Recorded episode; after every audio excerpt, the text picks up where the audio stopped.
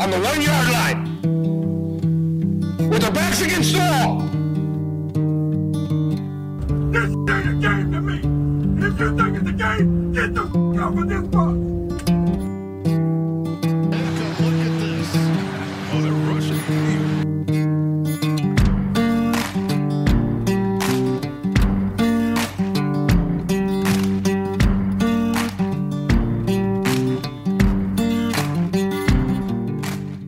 What's going on? Welcome back to another edition of the Believe in Iowa State podcast. You know, I'm sitting at work today going, you know, I haven't done a podcast in a while, but I don't really know what I should talk about. Hmm. We don't really have much sports going on right now. Kind of waiting for the bowl game. What should I talk about?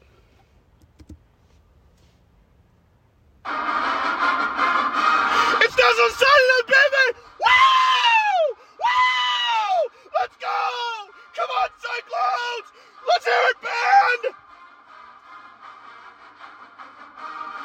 Come on, man! We got all the dogs! All the dogs!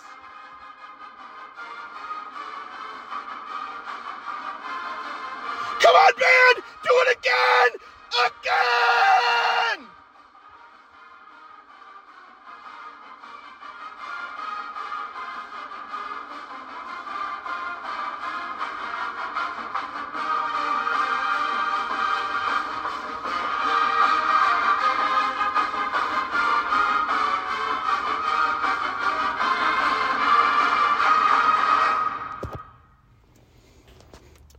Oops, I cleaned it again. It's National Signing Day, everyone. I'm very excited if you can't tell. You know, that's kind of the underlying whole message of this signing day in particular this year is like most other schools are looking at all these recruits. My voice kind of shot. Whoops. They're looking at all these recruits and they're going, yeah, well, we kind of want the portal guys. We kind of want the portal guys because they're proven commodities in either Power Five or Group of Five football, blah, blah, blah. And you know what? I'm sitting back here and I'm thinking that's going to bite them in the butt hard.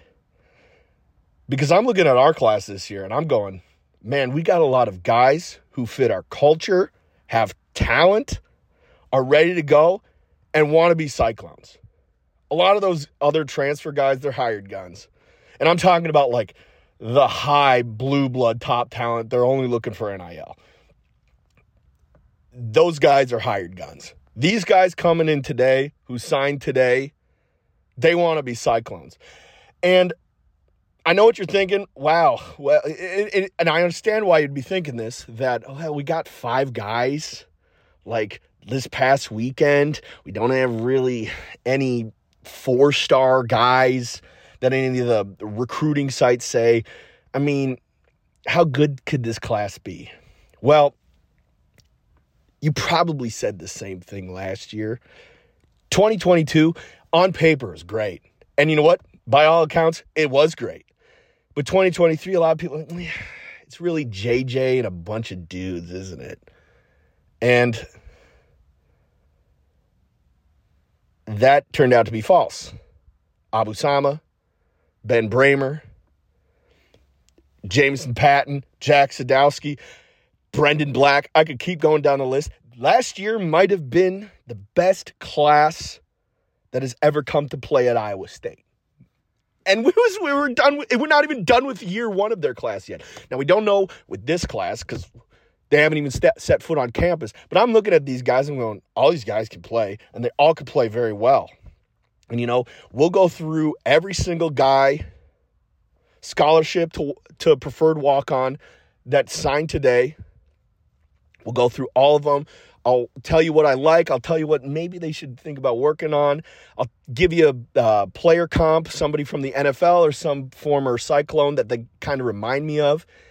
And yeah, we'll take a look. I think this class, just saying it up front, I think this class is an exceptional class that will really help build the culture and the team for years to come. I think a lot of these guys are great guys, great stewards of the game, are really going to wear the jersey very well, be great representatives of Iowa State. And I think a lot of them are going to go on to have very successful careers and hopefully NFL ta- NFL that includes the NFL as well. Well, you know, today for this podcast I'm going to start out with very very simple. We're going to start out with the offensive skilled players. We're going to do the quarterbacks, the running backs, the wide receivers, and the tight ends. We're going to go through both the scholarship guys and the preferred walk ons. I'm going to tell you what I like about every single one of them. We'll go through that here in a second. All right, so let's get into it. The position I want to start with is the position that usually is on most fans' mind. When they think about the recruiting class, the most important position that they think about is well, how good is your quarterback or quarterbacks? If you get quarterbacks.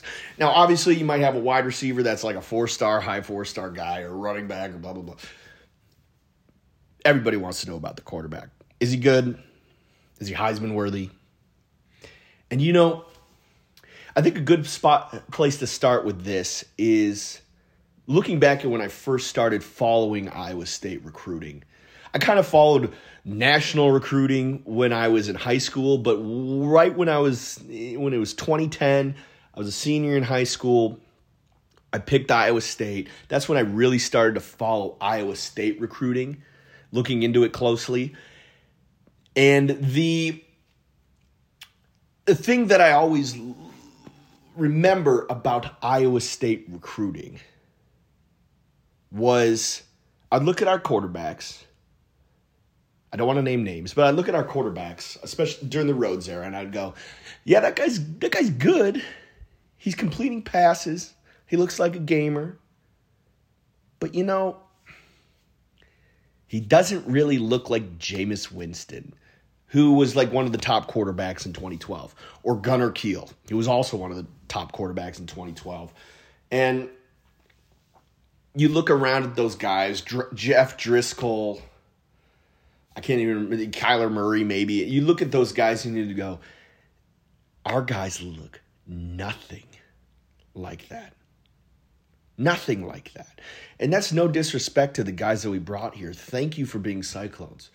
But when you looked at guys like Dom DeLira, you're just like, this guy looks nothing like the top quarterbacks. It doesn't look anything like the quarterbacks in the All American games, or other guys that are on the recruiting trail, you're just like, how can we be elevated to a level to win, shoot, even New Year's Six bowl games if we can't get the guy who can play that position well, who can't lead our team there? How are we ever going to compete there? Well, enter Matt Campbell. I really like the guys that Matt Campbell has brought in, and I think you do too. I mean, his third, Matt Campbell's third recruiting class, he brings in Brock Purdy. Brock Purdy. Now, then he brings in Hunter Dekkers two years later. Hunter Dekkers has all the talent. He does. He has a ton of talent. Really good quarterback. Year after that, we we were going to bring in a quarterback I really liked, but then he decided to go to Texas. But then we got Rocco, and then we got JJ. These are all really good talents. And now this year, you look at a guy like Connor Moberly, and you think this guy could play at any school. This guy could play it anywhere. That's what I'm that's what I'm looking at. When I watch this guy's tape, and I watched two years back to back him win state championships for his team. I go, this guy, this guy's a gamer. He's six foot four. He's 130, 100, 195 pounds. He goes to Southeast Polk down in Pleasant Hill, that Pleasant Hill Altoona area. And you know what his game reminds me of? Remember back to 2014 when you're watching all the teams play in the first uh, playoff, college football playoff? Who won the Heisman that year? Marcus Mariota. Connor Moberly's game really, really reminds me of Marcus Mariota. He has a similar touch on the ball, and he has very, very good straight line speed. Connor Moberly will outrun people if you're not careful. He will. He, Connor Moberly is definitely more of a dual threat quarterback than we see with Rocco and probably a guy like JJ. He's not as agile as like somebody like Michael Vick or Kyler Murray or Lamar Jackson, but I would not be surprised to see him break off 30 yard runs every once in a while if he could get into the open field. Connor Mo- Matt Campbell has said it before that Connor Moberly came his the year before his ju- the the summer before his junior year to a camp and just lit it up. Really, really looked good. Very impressive. And that's kind of the time where he kind of won over the staff. He won over the staff. Now the thing about Connor, he's a huge Cyclone fan. Huge Cyclone fan. So I can understand the hesitation for the staff to wait to really evaluate all the guys because it'd probably be, an instant commitment from Connor if they offered him. That's kind of an issue that I say it issue. It's not really that much of an issue, but it's kind of the issue that both in-state schools in this state have, Iowa State and Iowa, where if they offer a guy who's been a fan of the team, they might commit on the spot.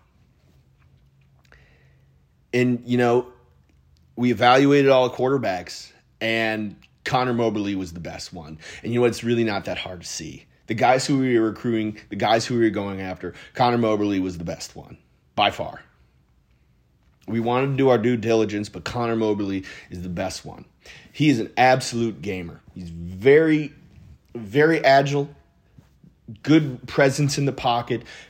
But when I say gamer, he's he's a lot. It's a lot like Brock Purdy, where he just takes control of the game where he, you don't you can trust him to be in control of the situation. He can find the open guys. He can lead his team downfield. You don't really know how it is, but it's, you don't really know how he does it and how other quarterbacks can't. But that's what you call the it factor. They just figure out a way to get it done. The one, the, the, the area of improvement that I would talk about with Connor Moberly would be he kind of has a tendency to throw in double or triple coverage, but when I'm watching the games, I can't really tell if that's like just if that's just how the his high school staff drew it up. It really happens a lot on deep shots, but one of his teammates, Carson Robbins, who we'll talk about in a couple minutes, because he's he's going to be a walk on for Iowa State at the wide receiver position that dude's very, very good. I can understand why you just chuck it up because he'd probably come down with it. It's one of the things I don't know about how Southeast Polk calls the game, if that's what it was supposed to be. But and they kind of look like scripted reads as well. But that's one of the things where, you know, a little area of improvement would be. But I mean, for the most part, and I was worried. I'm always worried doing these podcasts. I'm always worried that I'm just going to be gushing over everybody, talking about how great all these players are. Oh my gosh, he's the best guy ever. I don't want to sound like that because then it sounds like everybody's on the team's going to win a Heisman, and I'm setting this up, up for why uh why haven't we won a national title with this team? I don't want to do but like this guy is a special quarterback. Very special quarterback. And it, this is a guy where he probably could have gone to Ohio State or a Michigan or a Penn State, but he wanted to be a Cyclone. He wanted to be a Cyclone. And we are going to look back and go, man, I'm glad he grew up here in central Iowa because he probably could have gone somewhere somewhere else if he wanted to. I'm sure he got the offers. But man, he The thing I would say about those throws in the like double and triple coverage, they're on the money. He throws an incredibly accurate deep ball with a tight spiral. I he has incredible mechanics. He looks like a just a total Terminator freak when he's running the ball. Very, very talented guy. He should be a four star. He should. And if he was living in Florida, Texas, California, he'd be a mid four star, big time player. And he is a big time player, don't get me wrong. But the recruiting services are going to look at a guy who committed to Iowa State early, and that's all she wrote. But this guy, be very, very, very excited because the quarterback competition, once Rocco goes to the NFL after next year, the quarterback competition is going to be tight. And you know what? I don't know who will win. I'm really excited to see Connor Moberly's development. I think he could win a lot of games at Iowa State. He should definitely be a four star. Definitely.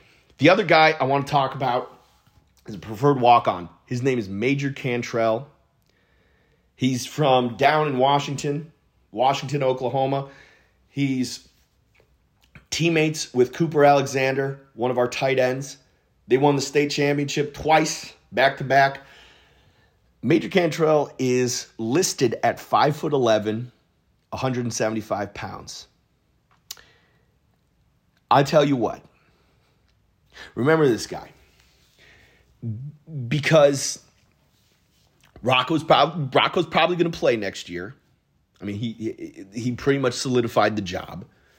We'll see, but he pretty much solidified the job. And there's going to be a pretty heavy competition once Rocco decides to go pro.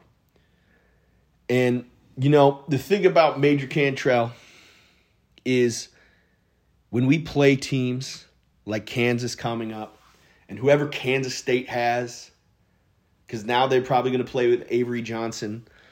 And Kansas has Jalon Daniels, and I'm sure that other teams that we play, Utah, and I don't know who else, Arizona State, I don't know who everybody's quarterback is. But I know that when we play those teams with running quarterbacks, really good dual threat quarterbacks, it's really going to depend. What did our practice team look like? What did our team, our defense look like in practice? What did they have to practice against? And Major Cantrell is going to be a big factor for this team. Big factor for this team the day he steps on campus.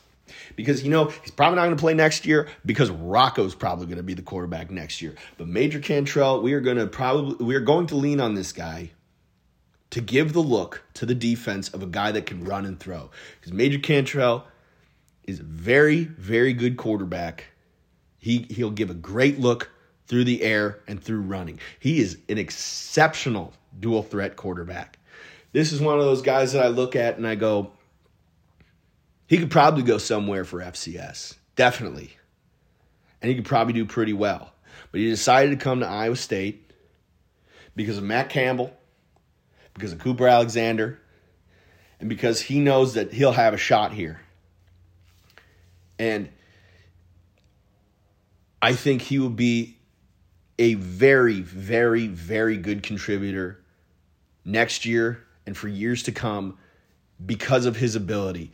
And our team's success, I tell you this right now, our team's success will depend on guys like Major Cantrell giving the best look possible and Major Cantrell can offer that to our defense. We're going to need him quick. I really like this guy as a prospect. I really like how he's going to help the team out. I'm very excited for him to come. All right, let's talk about the running backs. And I think where I want to start with the running backs is to talk about something that I see every year, a pattern that I see every year. And I and it happens in this fan base. I can imagine it probably happens in every other fan base with the recruiting fanatics and where we we fall in love with a prospect and some p- prospects go undervalued and underappreciated by the fan base. And what I'm talking about is there seems to be one prospect every year that the fan base, I maybe not overlooked is the right word, but you know, let, let me explain. So, In 2016, when we were recruit for our running backs, we brought in two running backs, and everybody loved, loved, loved, loved, loved Kene. Everybody loved Kene. And they didn't really think about another guy that we also brought in named David Montgomery. They thought, you know what, Kane's going to be the star. He's fast, he's big, blah, blah, blah. Who cares about this David guy? Well, the David guy is still tearing it up in the NFL with the Detroit Lions. And then a year later, or two years later, we fall in love with a guy named Re-al Mitchell. And we go, oh my gosh, look at his blistering speed. And he plays on one of the top teams of the con- in the country. Oh my gosh, that's our guy. And then Brock Purdy comes. And I I loved Brock Purdy. I thought both the quarterbacks were very good and excited to see the battle. I loved Brock Purdy. I've seen other fans who loved, loved, loved Brock Purdy and proven to be right. And we saw it with the next year with Breece and Jirehl. Both really, really, really top talented guys. But Jirehl was uh, ranked higher than Breece. And everybody thought Jirehl was going to be the future man. What's what's this Breece guy going to do? Well, the Breece guy became an All American. He's on the he's second round pick by the Jets and possibly one of the greatest Cyclones in our history. And then it happened last year. Everybody goes crazy for a guy like Kenyon Sadiq. And it happens all the time with, uh, with guys who don't commit here. I'm just bringing up, I'm bringing up guys because you know both guys came to the, the program and whatnot. Kenyon Sadiq did not come to the program. He's at Oregon, still at Oregon, and we fell in love with him we fell in love with his physicality, his athleticism, his size, his ability to score, blah, blah, blah, blah, blah. We fell in love. Oh my gosh, he's now a four star. He's now rising up the ranks. He's a top 50 recruit. And we fell in love with him. And you know what? He picked his dream school, and you can't fault him for that. But right after we missed on him, we thought, you know what? Who's this Ben Brahmer guy? Let's not care about him. He's he's nobody. He's nobody. He's nobody. He's somebody. He's actually probably going to be a first round pick. He's incredible. Ben Brahmer is incredible. I saw it. A couple other people saw it. I he's he is a special player and the fan base didn't really appreciate him at the time. Now, people get this stuff wrong all the time. That's called recruiting. Five stars become busts.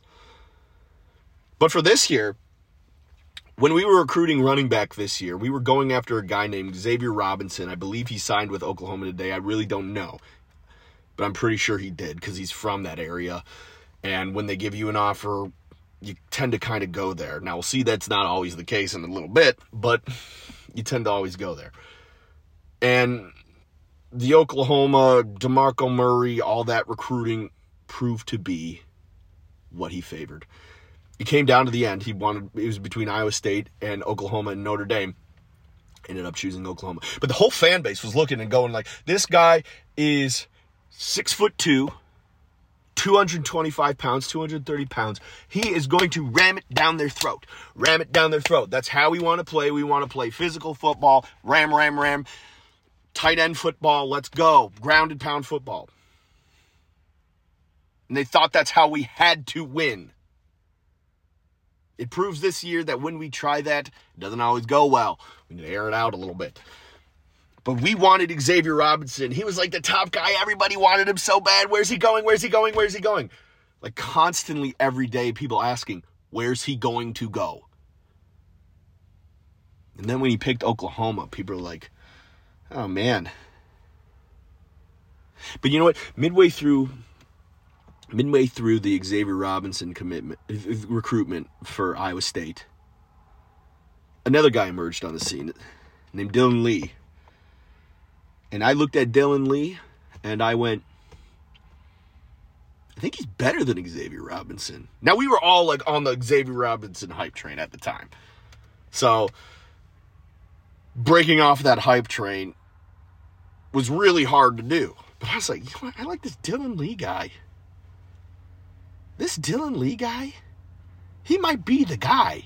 I don't I'm not so sure I don't want him to be our recruit. And then Xavier Robinson committed to Oklahoma, and then Dylan Lee quickly, after his official visit, committed to Iowa State. I was elated. I think this. Th- th- I thought this guy was incredible, and I, I, I, everybody started asking questions like, "Okay, how good is he? How good is he? Let's see." Well, you know, we're we're really good at recruiting running backs and bringing in good running backs and whatnot. How good is Dylan Lee? People just didn't know. People people were so focused on Xavier Robinson that they just didn't know about Dylan Lee. And here you go. I'm here to tell you that Dylan Lee, a six foot one, 200 pound running back from Williams Field, Arizona,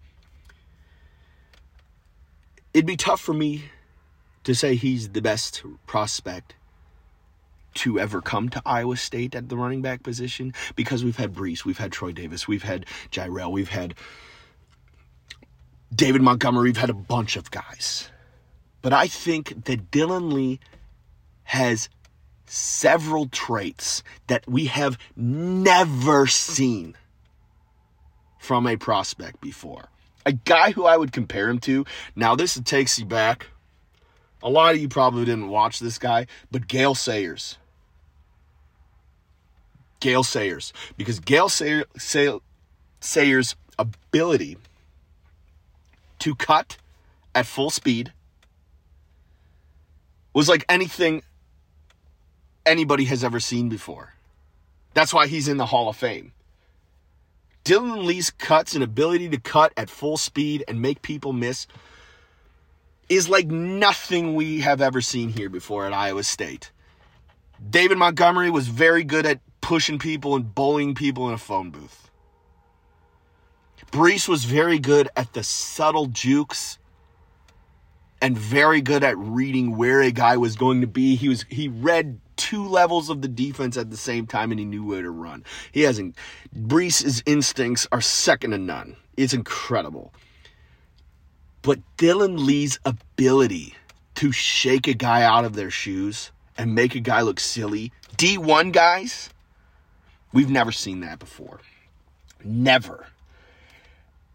You've only seen it with guys like Gale Sayers and Barry Sanders. I mean, he may not have the top speed of guys like Gale Sayers and Barry Sanders, but you don't necessarily need that top speed at the running back position to be successful. Because what we ask of our running backs is to get about 20 yards. And when I look at Dylan Lee, he has probably the best elusiveness factor that Matt Campbell has ever recruited. I think a guy like Abu is faster. Obviously, a guy like Breece is bigger. A guy like David is probably a better guy at trucking people. But Dylan Lee is about as close to a true running back prospect, prototypical running back prospect that you can get. I don't know how he tests, but it's probably off the charts. He's looking at it now, his top end speed. It's kind of hard to tell because he's tall. He's a taller running back. But I know he's a 4 3 40 guy just with his burst. His shuttle is probably less than four seconds, which is an insane shuttle. He probably, he's a 40 inch vert guy. I mean, I would guess that he tests off the charts. He's probably on the level of Breece Hall. And Breece Hall was like the best of the best that you can test. He's definitely tests better than David. And when I say tests, like, for recruitment, the coaches go and they test people like with their lateral quickness and their 40 time and their jump and all that kind of stuff and how they make cuts and blah blah blah blah. This guy probably tested off the charts. Off the charts good. And he's a good kid. He played on a team that, you know, is not the premier team in Arizona and he lit it up. I mean, he ran for 518 yards in a game. In a game. That's how you know you have a really good prospect here. Is there's nothing that the other team can do because you don't just run for 500 500 yards in a game and let alone not be taken out. like like if you're going to run for that much, eventually the, the the coaches take you out of the game because you're beating up on another team. If you're running for that many yards, like it's constantly like run for touchdown, run for touchdown, run for touchdown, run for touchdown. Dylan Lee is probably like I'm still deciding on who I'm going to declare my top prospect. We'll probably do uh, superlatives at the superlatives at the end, but Dylan Lee is in the running for the top prospect of the class. I think just how Ricky Williams said on a podcast, Iowa State is running back you. Dylan Lee is solidifying that Iowa State is running back you. Eventually, we'll win the Heisman's for it. We're going to go from David to Breece to Abu to Dylan. Man, we're going to have four running backs in the NFL. Let's talk about another guy, another guy that I really like. And you know what? He's a preferred walk on. His name is Aiden Flora. He's from Adel, ADM High School in Iowa. Played quarterback and ran a lot. I he's going to come in and play running back for Iowa State. But you know what? I would I would request that the coaches take a good hard look at where he should play because based on real analytics, realanalytics.com, they track metrics such as speed, cuts, quickness, all that kind of stuff and they they rank all of the recruits in the country based on that and they use video evidence in their software and blah blah blah blah blah to track these recruits and tell how good they are Aiden Flora ranks as the 14th best wide receiver in the class. We're talking about guys who are going to Alabama, guys who are going to Ohio State, guys who are going to Georgia. Aiden Flora is number 14 in the class for wide receiver. What position is he going to play? I don't know. It's very versatile. I mean, anybody can change positions once they first come in. Scholarship, non scholarship, everybody can change positions. Everybody's open to it. I mean, look at T- a guy like TJ Tampa who changed positions. I think Aiden Flora, he's going to play offensive weapon. He's either going to play running back or wide receiver, but running back, blistering speed. He's like five five foot eleven, 180 pounds, blistering speed very good on his cuts. One of the best one of the best players in the state of Iowa this year. And that's not even hyperbole. I think he scored something like 40 touchdowns, both passing, receiving, and rushing. I mean, that is an incredible number. We are getting a very, very dynamic athlete at the offensive position who is going to contribute to this team, make this team better, give the defense and scout team a lot of really good looks. And you know what? Aiden Flora, I would not be surprised surprised if he finds his way onto the field, and I would not be surprised if it's pretty early in his career. Look for Aiden Flora to be a factor on this team. I'm very excited about these running backs. Dylan Lee may be the best, may be the best player in this class. I'm still deciding and Aiden Flora is going to be a really good contributor. I'm glad these guys are here. All right, let's talk about some wide receivers. So, where I want to begin with this to talk about the wide receivers is I've kind of had a little gripe with this position, how we recruit it in our plan. Now, I'm a dummy. I'm a big dummy. I don't work for the program. My opinion doesn't mean squat. Doesn't mean squat at all. But you're listening to this podcast, so I might as well share it. When I look at some of the wide receivers that we have recruited in the past, not this year, I'm not talking about this year, in the past, I've looked at guys and I went, he could be successful here. But I know why we are recruiting him. The reason why we are recruiting him is because he's six foot six. And you know what? I don't see this guy. I don't see a guy that can separate. I don't see a guy that can separate. And you know what? We've brought some guys in and they were not able to separate. They were big, tall, but they were not able to separate. And everybody loves a six foot six wide receiver. Everybody thinks of Allen Lazard. Everybody thinks of Hakeem Butler.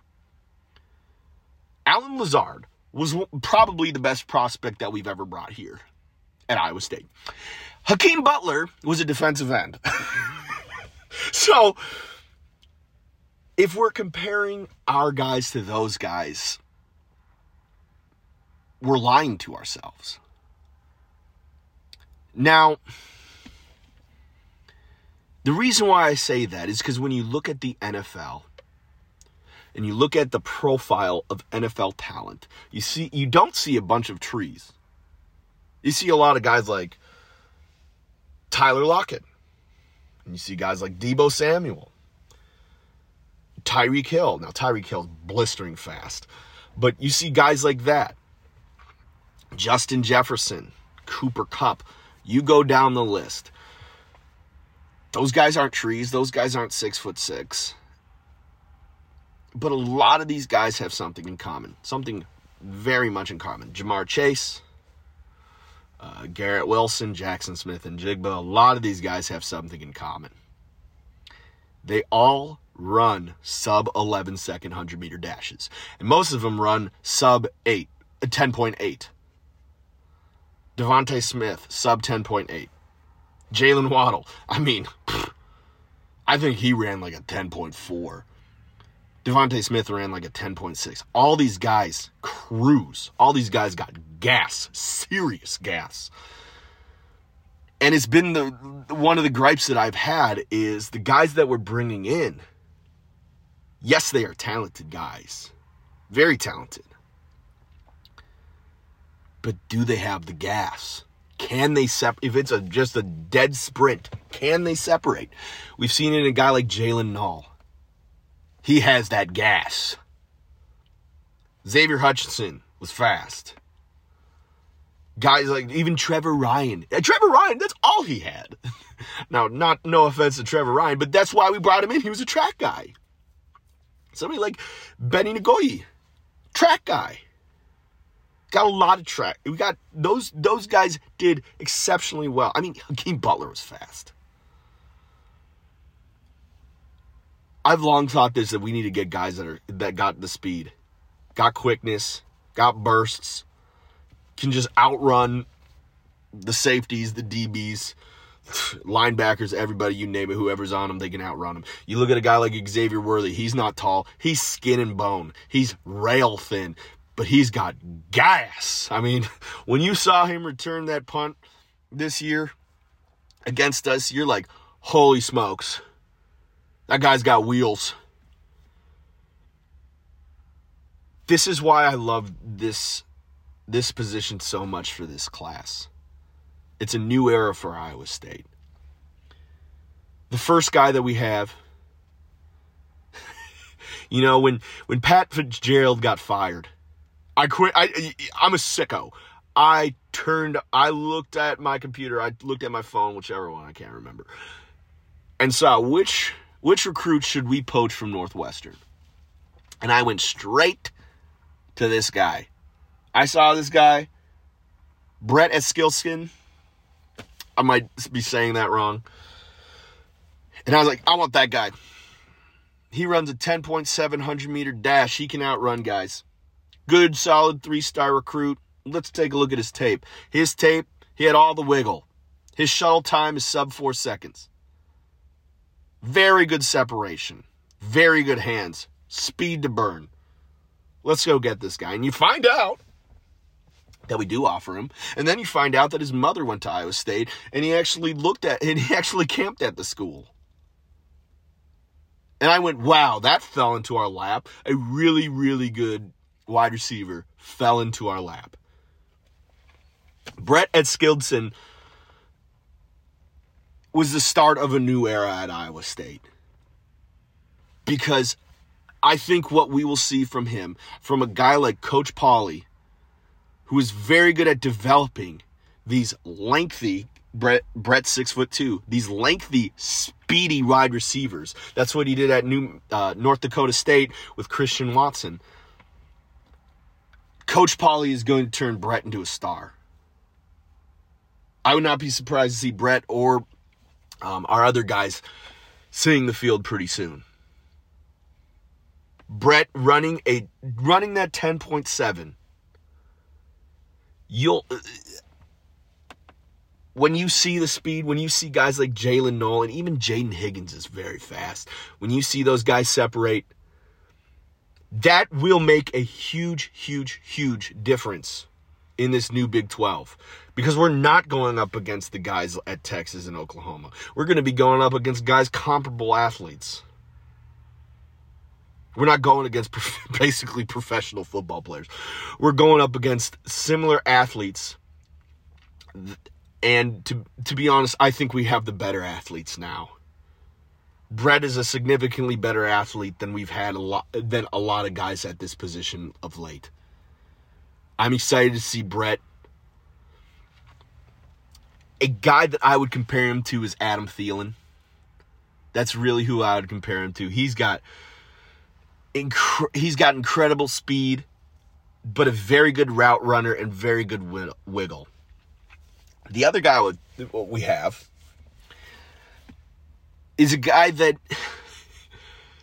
he's one of the guys that signed over the weekend. And we offered him quite a bit ago. And right when I saw his offer come through, I thought we offered like a 2025, 2026 guy because it was so late in the process. And I turned, I, I, I looked at his profile. I was like, wow, he's 2024. Okay. And then I looked at his tape and I saw a six foot four guy, wide receiver, just dominate the competition. He also runs, te- has 10 7 speed, 10 700 meter dash, which is very, very fast. Very fast. That's like NFL speed right there. And I was, and all I saw was just this guy very fluid for his size. And I just, how does everybody miss him? How did everybody miss a guy like that? It turns out he was a little bit of a late bloomer. And he really sh- started to shine his senior year. And if if this was 2014 2015 around that era where the transfers and the NIL and all that wasn't getting in the way USC would have found this guy and offered this guy Dominic Overby is one of my favorite players in this class he he also is going to define the new era of Iowa State wide receivers he's 6 foot 4 so he's got really good length but he's got great great speed great speed. He has really good instincts and he's really good at catching the ball.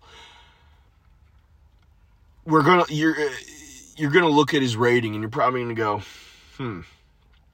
Well, we've had four stars before, but you know what? I I think that Dominic Overby is one of the better wide receiver prospects that Iowa State has brought in here. I think both of these guys, both of these scholarship guys, are exceptional wide receivers. And coming in with Noah Pauley, they're going to shine. Dominic Overby, he has a uh, he has two offers besides Iowa State. He has Southern Utah and he has Washington State. Now he took a he took an official visit recently to Washington State and then a week later he came to Iowa State for an official visit. And you know what? It is a referendum. It is a sign of the times because this guy should have several more offers. But you know what? He got the one that mattered, and he's coming to Iowa State. If I would put a player comp for this guy, just for physical attributes, I would say Martavis Bryant. Martavis Bryant played for the Pittsburgh Steelers, tall, very good hands, speed to burn. Now the trouble with Martavis Bryant is he couldn't stay out of his own way. He had off the field issues. But when he was on the field, he was just physically dominant compared to everybody else. Compared to everybody else. And that's what I see with Dominic Overby. Both these guys, Brett Eskildson and Dominic Overby, I feel were drastically overlooked. Brett Eskildson, he he had a lot of very good offers. He had Northwestern, he had the Air Force and Army. He had those academies, Dartmouth. He had Harvard. He had Kansas State. A lot of really, really good schools. Really, a lot of schools that you really, really like to see. I love to see the military academies because they don't take crap. I think that these guys will pave the way for the Iowa for the new era of Iowa State wide receivers. Guys who can get separation with their brains and their legs. I'm very excited to see where these guys go.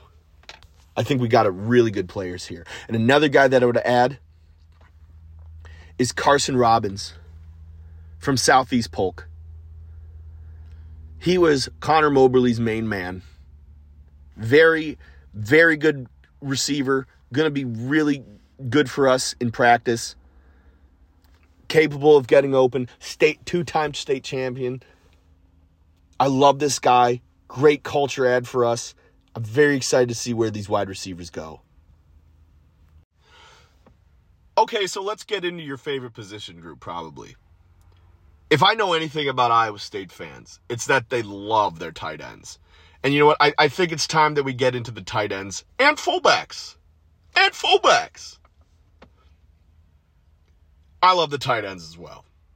Let's talk about them. I'm going to start out with the traditional tight end here. And you know, I said it earlier that every time I do one of these podcasts, I come on here and I talk about how great this class is. How, oh my gosh. And you talk about how good this guy is, how good that guy is, how good that guy is. And then I get listeners uh, every time I do one of these. I get even the recruiting commitment reactions. I get people messaging me going, "Hey dude, like are they all all Americans?" And you know, for about the time that I've done this podcast from 2022, 2023 and now 2024, a lot of these guys have been really really good. We have not seen the whole careers of all these guys. And yes, some of the guys have transferred. I still think they're going to be good. I still think that some of the guys who have decided to transfer are going to be good. I think Karan Adams, wherever he ends up, could be a fantastic player because of that speed. Oh, that speed. But this is this is one of the position groups that when I'm going to talk about it on this podcast, I'm going to be like, I'm probably, I'm going to be gushing all over these prospects. And I don't want to turn you guys off because I know that when you listen to it, you go, well, not everybody can be an All American. That's true. But you know what? I gushed all over Ben Brahmer last year, and he's awesome. I gushed all over Andrew Keller and Gabe Burkle, and Gabe Burkle has been awesome, and Andrew Keller, unfortunately, has been hurt. So, those guys, you know, I saw them in the spring game. They were incredible. Ben Brahmer wasn't even on campus yet. Like, when I gush over these guys, it might take a couple years. But, like, these last three recruiting classes, like, this is building up for a team that's going to fight for a playoff, going to fight for conference championships in this new Big 12. Like this is a these guys are legitimate pro prospects, NFL prospects. Like all the guys. Like it's I still I I think Cartevious is going to light it up at Charlotte. I hope he does. I'm rooting for the guy. I mean, if you look at the last three running backs that we've got to committed that have played at Iowa State, Carson Hansen is great. Abu might be special. I mean, Cartevious, if he stayed healthy, he was a very, very good running back. It just so happens, I mean, even Eli was a great running back. It just so happens that Abu might be the next top three round draft pick. Okay. I'm sorry, Cartevious. like, sorry that we basically recruited a NFL player. I really hope that those guys do well. I'm rooting for all of them. That said, let's get into the these guys, these tight ends. And you know, I remember back to 2012 and 2013 when I'm coming to games. And you know what? Some of these guys might actually listen to the podcast. But I came to a game. It was either in 2020, 2012 or 2013 when when I came to this game and I it was Paul Rhoads teams obviously and our offense couldn't do diddly. Like they're a totally anemic offense for whatever game this was. I wish I remembered the game. I might need to go back and look at it cuz I'm a sicko. And I remember in trying to light a spark, we threw a screen pass to Ernst Brun. Nothing against Ernst Brun. Ernst Brun was a blocking tight end. He had no wiggle. He had no juice. He had no business catching the ball. And we threw a screen pass, a bubble screen to Ernst Brun. And I just remember we're not winning this dang game. We're not going to win this game. If we're doing garbage like that, we have no shot. Our tight ends back then were glorified linemen. And you know what? glorified is not really a great word for it. They were statues. They were they they were standstills. They couldn't do diddly. They could barely block, and they definitely couldn't catch. I mean, we had EJ Bibbs who went on to the NFL, pretty good player in the NFL. But when we had him, we were like, man, this guy's immaculate isn't this guy incredible? He went undrafted. Now, he was a great Cyclone. He did a lot of great things here. But when you compare him to the guys like Charlie Kolar and even Ben Brahmer, they're, they're a class above EJ Bibbs. EJ Bibbs, great Cyclone. That's nothing against EJ Bibbs. And to be honest, EJ Bibbs was hampered by the talent around him, by the guy throwing him the ball, okay? So that's nothing against EJ Bibb. We Bibbs. We've just had a talent increase since Matt Campbell was here. And then we started recruiting guys like Andrew Keller and like Tyler Moore. And man, I was getting excited. And then we recruited a guy like Ben Brahmer, who you saw play in like basically the sticks of Nebraska. And you're like, okay, how good is this guy really? Turns out he's incredible. And, you know, we offered a guy named Keaton Roskop, who we'll talk about in a second. He's our fullback. We'll talk about him in a second. And you know what? I was all for him. I was like, oh my gosh, this guy's incredible. Oh my gosh, this guy's incredible. But then I heard we wanted to take two tight ends. Two tight end guys. And I was like, okay, interesting. I didn't think we were going to take two, but let's see who else we are talking about. And all the hype was on Keaton because he's the in state guy. Very, very good player. Incredible player. One of the best we've ever recruited at tight end. So we're all gushing over him. Keaton gets a Texas A&M, offer like the day after he commits to Iowa State. And we're like, okay, you know what? Probably not going to recruit that second tight end. And then Keaton has it all wrapped up. This guy's incredible. And then we hear about a guy named Cooper Alexander. And I go watch his tape. And I go, man, I really, I, I really like Keaton. I really think he'll do great things here. I also want this Cooper Alexander guy. If we could get both of them, Oh boy, oh boy, take me back to the days of Charlie Kolar and Chase Allen. That's what it would feel like. It'd feel like that that meme of Shaq and Kobe, whatever highlight video that is. It'd be like, man, we'd be dunking on everybody. Watching Cooper Alexander And then you find out, oh, he's from an NFL family. His dad played in the NFL. His dad went to Oklahoma and was an All American at Oklahoma. And then he went to, uh, played in the NFL for several years. Man, this would, what a great, great guy to pick up. You want that pedigree. You want that, that family around where they've already been through this before. They know what to expect. They know what not to believe and what to believe how to prepare all of that. And then you see that, okay, he's from Oklahoma and his dad played at Oklahoma. Oh boy, well, hopefully Oklahoma doesn't offer. Hopefully Oklahoma doesn't find him. Texas A&M offers and you go, wow, okay, Texas A&M is grasping for a tight end because they're coming after Keaton, they're coming after Cooper, they're looking for a tight end right now. Hopefully they don't come after these guys. I want these guys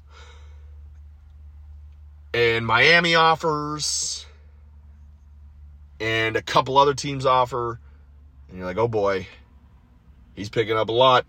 We might not be able to snag him. And then Oklahoma offers.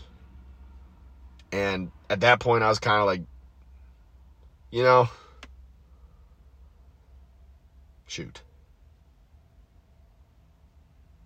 Keaton's a great player. I guess we can't have everything. And then Cooper announces that he's going to announce. And all signs look to be Oklahoma. And at the last second, he picks Iowa State. I tell you what, guys. I'm, I'm, I'm going to spoil it here. I think both these guys, especially Keaton, I think both these guys could be top three guys when they leave Iowa State at their position. I think Keaton could be the best. But we'll get to him in a second. We, we want to talk about Cooper right now. Cooper Alexander, the way that he's different is we've gotten we've gotten used to our tight ends to be six foot six, big bodies that just go up and get a rebound. That's not what Cooper is. Cooper is a legitimate receiving threat. I would say that an area of improvement that he could have is blocking and finishing blocks. But it's difficult when you're in open space to finish a block cuz he won't he doesn't block on the line the way that guys like Dylan Soehner would. He's going to be out in space.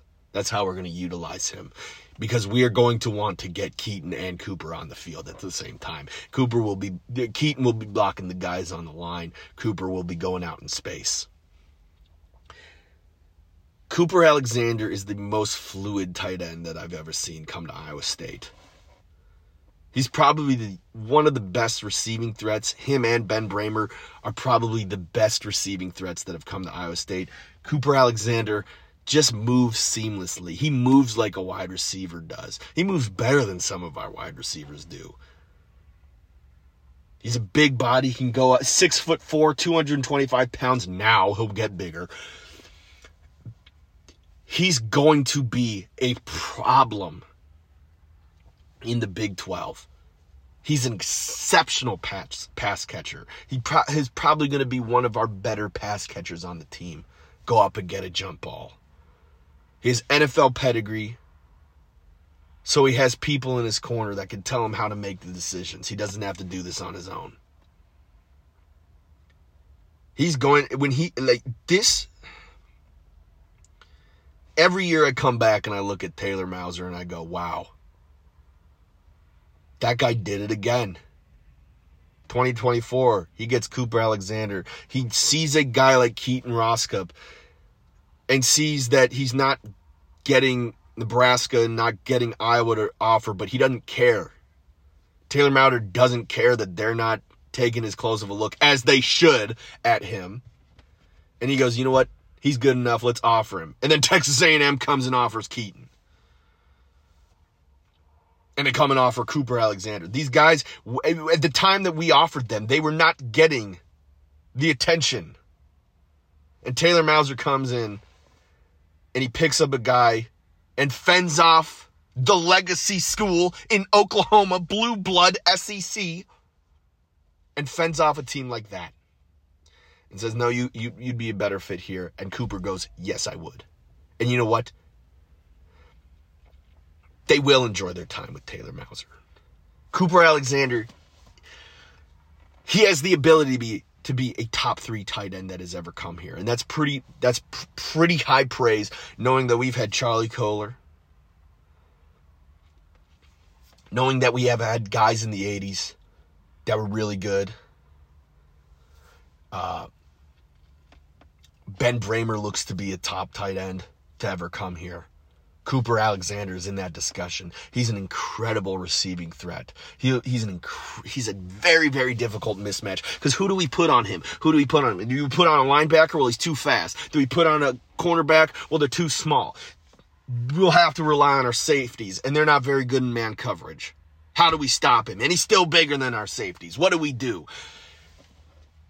Ben Brahmer and Cooper Alexander and even all the other tight ends are going to wreak havoc on this new Big 12. And I am all here for it. I am all here for it. A guy who he reminds me of, who Cooper Alexander reminds me of, is Dawson Knox for the Buffalo Bills. A little bit smaller tight end than you think. He's not that six foot six, but man, he is a terror in coverage, an absolute terror. I don't want to go as far to say that he's Travis Kelce because then we get a lot of people saying, You think he's going to be a future Hall of Famer? I'm not sure. I hope he is. But a good comp for him would be Dawson Knox of the Buffalo Bills. So next time you watch the Buffalo Bills, look up, watch Dawson Knox. That's what I think we're going to get in Cooper Alexander. On the flip side, let's talk about my favorite position on the whole damn football team. And why this, this right here is a monumental, and I mean monumental commitment, monumental get, monumental signing for Iowa State in Keaton Roskop. Was I hyping up Cooper Alexander a minute ago? No, there's no substitute for either of these guys. These guys are incredible. But let's talk about Keaton. My favorite position on the entire football team, because I am a sicko, is our fullback position. Because in 2018, we put Sam Buckner back there, and it totally changed the offense. We had a good offense in, in 20, 2011, 2017, sorry. But we had David fighting in a phone booth back there, and we had Allen Lazard and Hakeem Butler catching jump balls from Kyle Kempt.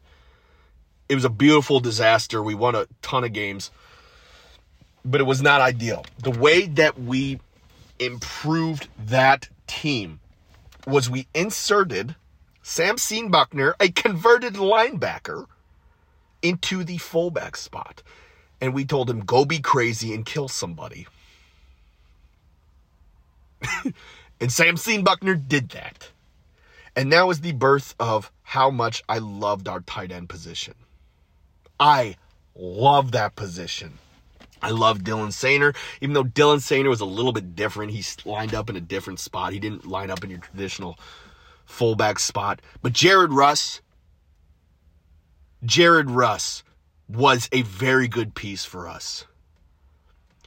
Then you look at a guy like Steve Klotz.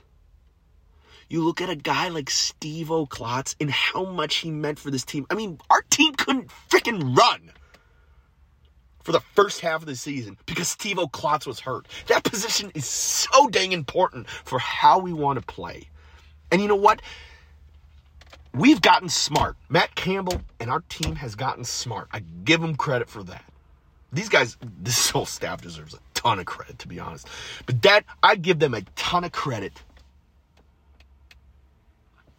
a ton of credit because they went out and they went, not only are we going to have this position to help our running back, but we're going to go out and we're going to get an elite athlete to play this position. We get a guy like Keaton Roskop, and you see him tonight tweeting at all the guys, a great team player, great team guy. And that's what you need in this position. Because this is a guy who's going to play for the front of the jersey and not the name on the back. Name on the front, not the name on the back. And you know what? Keaton Raskup is going to be in the NFL someday. Keaton Raskup is going to start sooner rather than later. He's going to start. It's not if, it's when. If there's a guy, and I'll give my superlative, if there's a guy who I could see starting freshman, redshirt freshman season, it's definitely Keaton Raskup. Because once Stevo Klotz moves on to another part of their life, of his life, whether it be NFL or professional career or whatever, I don't know what he wants to be. We're gonna be looking at Keaton. We're gonna be like, "Are you ready?" And you know what? I hope he is. He's six foot three, 220 pounds. He's coming off of a knee knee injury, he tore his ACL but he's rehabbing. He's going to enroll early. He's going to get that better, and he's going to be a great, great player for us. Great attitude guy, great work ethic, and that's what you need from this position. But when I tell you this, that he's one of our top five tight end talents to ever come to Iowa State, he's probably more talented than Charlie Kolar. It'd be him, Keaton Raskup, Andrew Keller, Ben Brahmer, Cooper Alexander, and probably throw somebody else in there. I'll have to think about it. Keaton Raskup is a top tier talent, and we are putting him at a position that we usually neglect. And we got smart this year and we decided let's put a guy who's a borderline four star because Keaton Raskup is one of our higher rated recruits based on the rankings, those recruiting site rankings.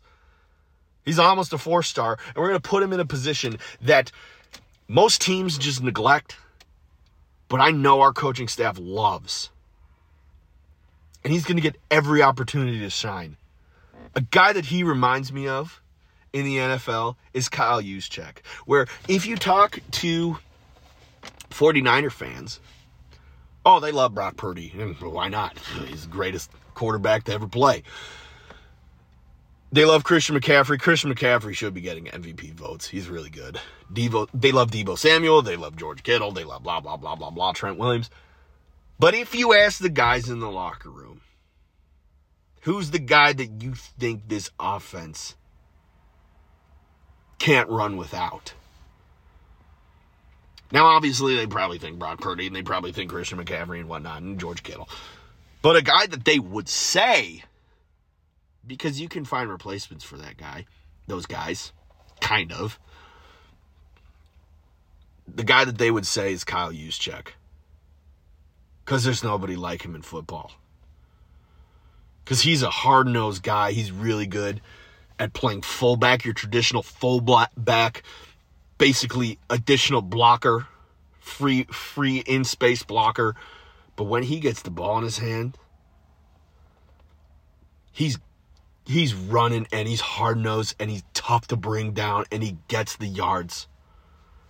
I know a lot of people have been watching the 49ers this year in support of Brock Purdy, and I know they're going to the playoffs and hopefully they go to the Super Bowl. But you watch, I mean, you're going to see Christian McCaffrey and all these guys run all over the place. But when you when you see them go to Kyle Juszczyk, he's going to get the job done every time he gets the job done. That's going to be Keaton Raskup, and we are putting a top tier tight end talent because Keaton Raskup has significant speed. This is not a relegation. I don't want anybody to think this is a relegation. No, this is, they see a guy who has the attributes to really, really, really excel. And he has the demeanor. Keaton Raskup is probably the most critical piece in this whole recruiting class. Yes, I know guys like Dylan Lee, Cooper Alexander, Connor Moberly, very good players, very good prospects, really, really, really, really good prospects.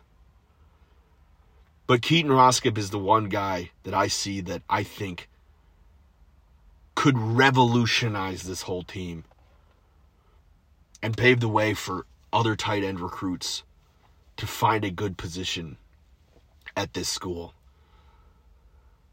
He has the right demeanor. And his he's one of the most athletically gifted tight end recruits that we've ever recruited. I'm very excited to see Keaton because I mean he has the Iowa State, he has Texas A&M, he has other offers, Kansas State. You name it. He could have went there to play the traditional tight end position. He has the wheels. He's a really good receiver. Go watch his tape. You'll be astonished by how good he is. Astonished. And he's going to play our fullback position. And you're just going to go, this guy's incredible. And we get that for this position. And he's going to be a great culture guy. He's probably the recruit that I'm most excited for to see and see how he does and how he develops. Because we're ushering a new era of Cyclone football if he can hit the way that I hope he hits. The last guy that I want to talk about is preferred walk on Charlie Welpley. I'm going to call him Chuck Welpley because it's fun because he's going to play fullback as well, and that sounds like a fullback name. He's six foot two, 220 pounds, out of Batavia, Illinois. And man, when I watch this guy's highlights, he looks a lot like Mike Alstott. He's just running over people, beating them up in a phone bo- booth, just going crazy on them. I'm excited for this guy to get on campus because he's going to be the mismatch guys guy that you need as a good look on scout team. And that's what it'll be maybe his first year. I mean, most of these guys will be scout team their first year, even the even the scholarship guys. But this guy will be able to give a good look because he has a good size at the running back position. It's like putting Jeff Woody out there. When Jeff Woody was out there, he gave him tough looks in scout team. Tough looks in scout team. Chuck Welpley, better better athlete than Jeff Woody is. We need the guys to help the team next year. Chuck is going to do that. Guys like Keaton and Cooper are going to do that. I'm very excited for these tight ends and fullbacks. I mean, this this is probably the best tight end room that we've ever brought in in a recruiting class. Maybe not maybe it's tied with last year, but this this is probably the best tight end room. I'm very excited for these guys. I think Keaton could revolutionize the entire position, the entire offense. And I think Cooper Alexander could be a top 3 traditional tight end that we've had here. Anyway, guys, that's part 1. I think I'm going to do four parts of this, but that's part 1 of these guys. Hope you guys have enjoyed this podcast and look for another podcast either tomorrow night or I'm not sure, but it will be soon. It'll be before Christmas. Anyway, guys, thanks for listening and go Cyclones. Thank you for listening to Bleav. You can show support to your host by subscribing to the show and giving us a five star rating on your preferred platform. Check us out at Bleav.com and search for B L E A V on YouTube.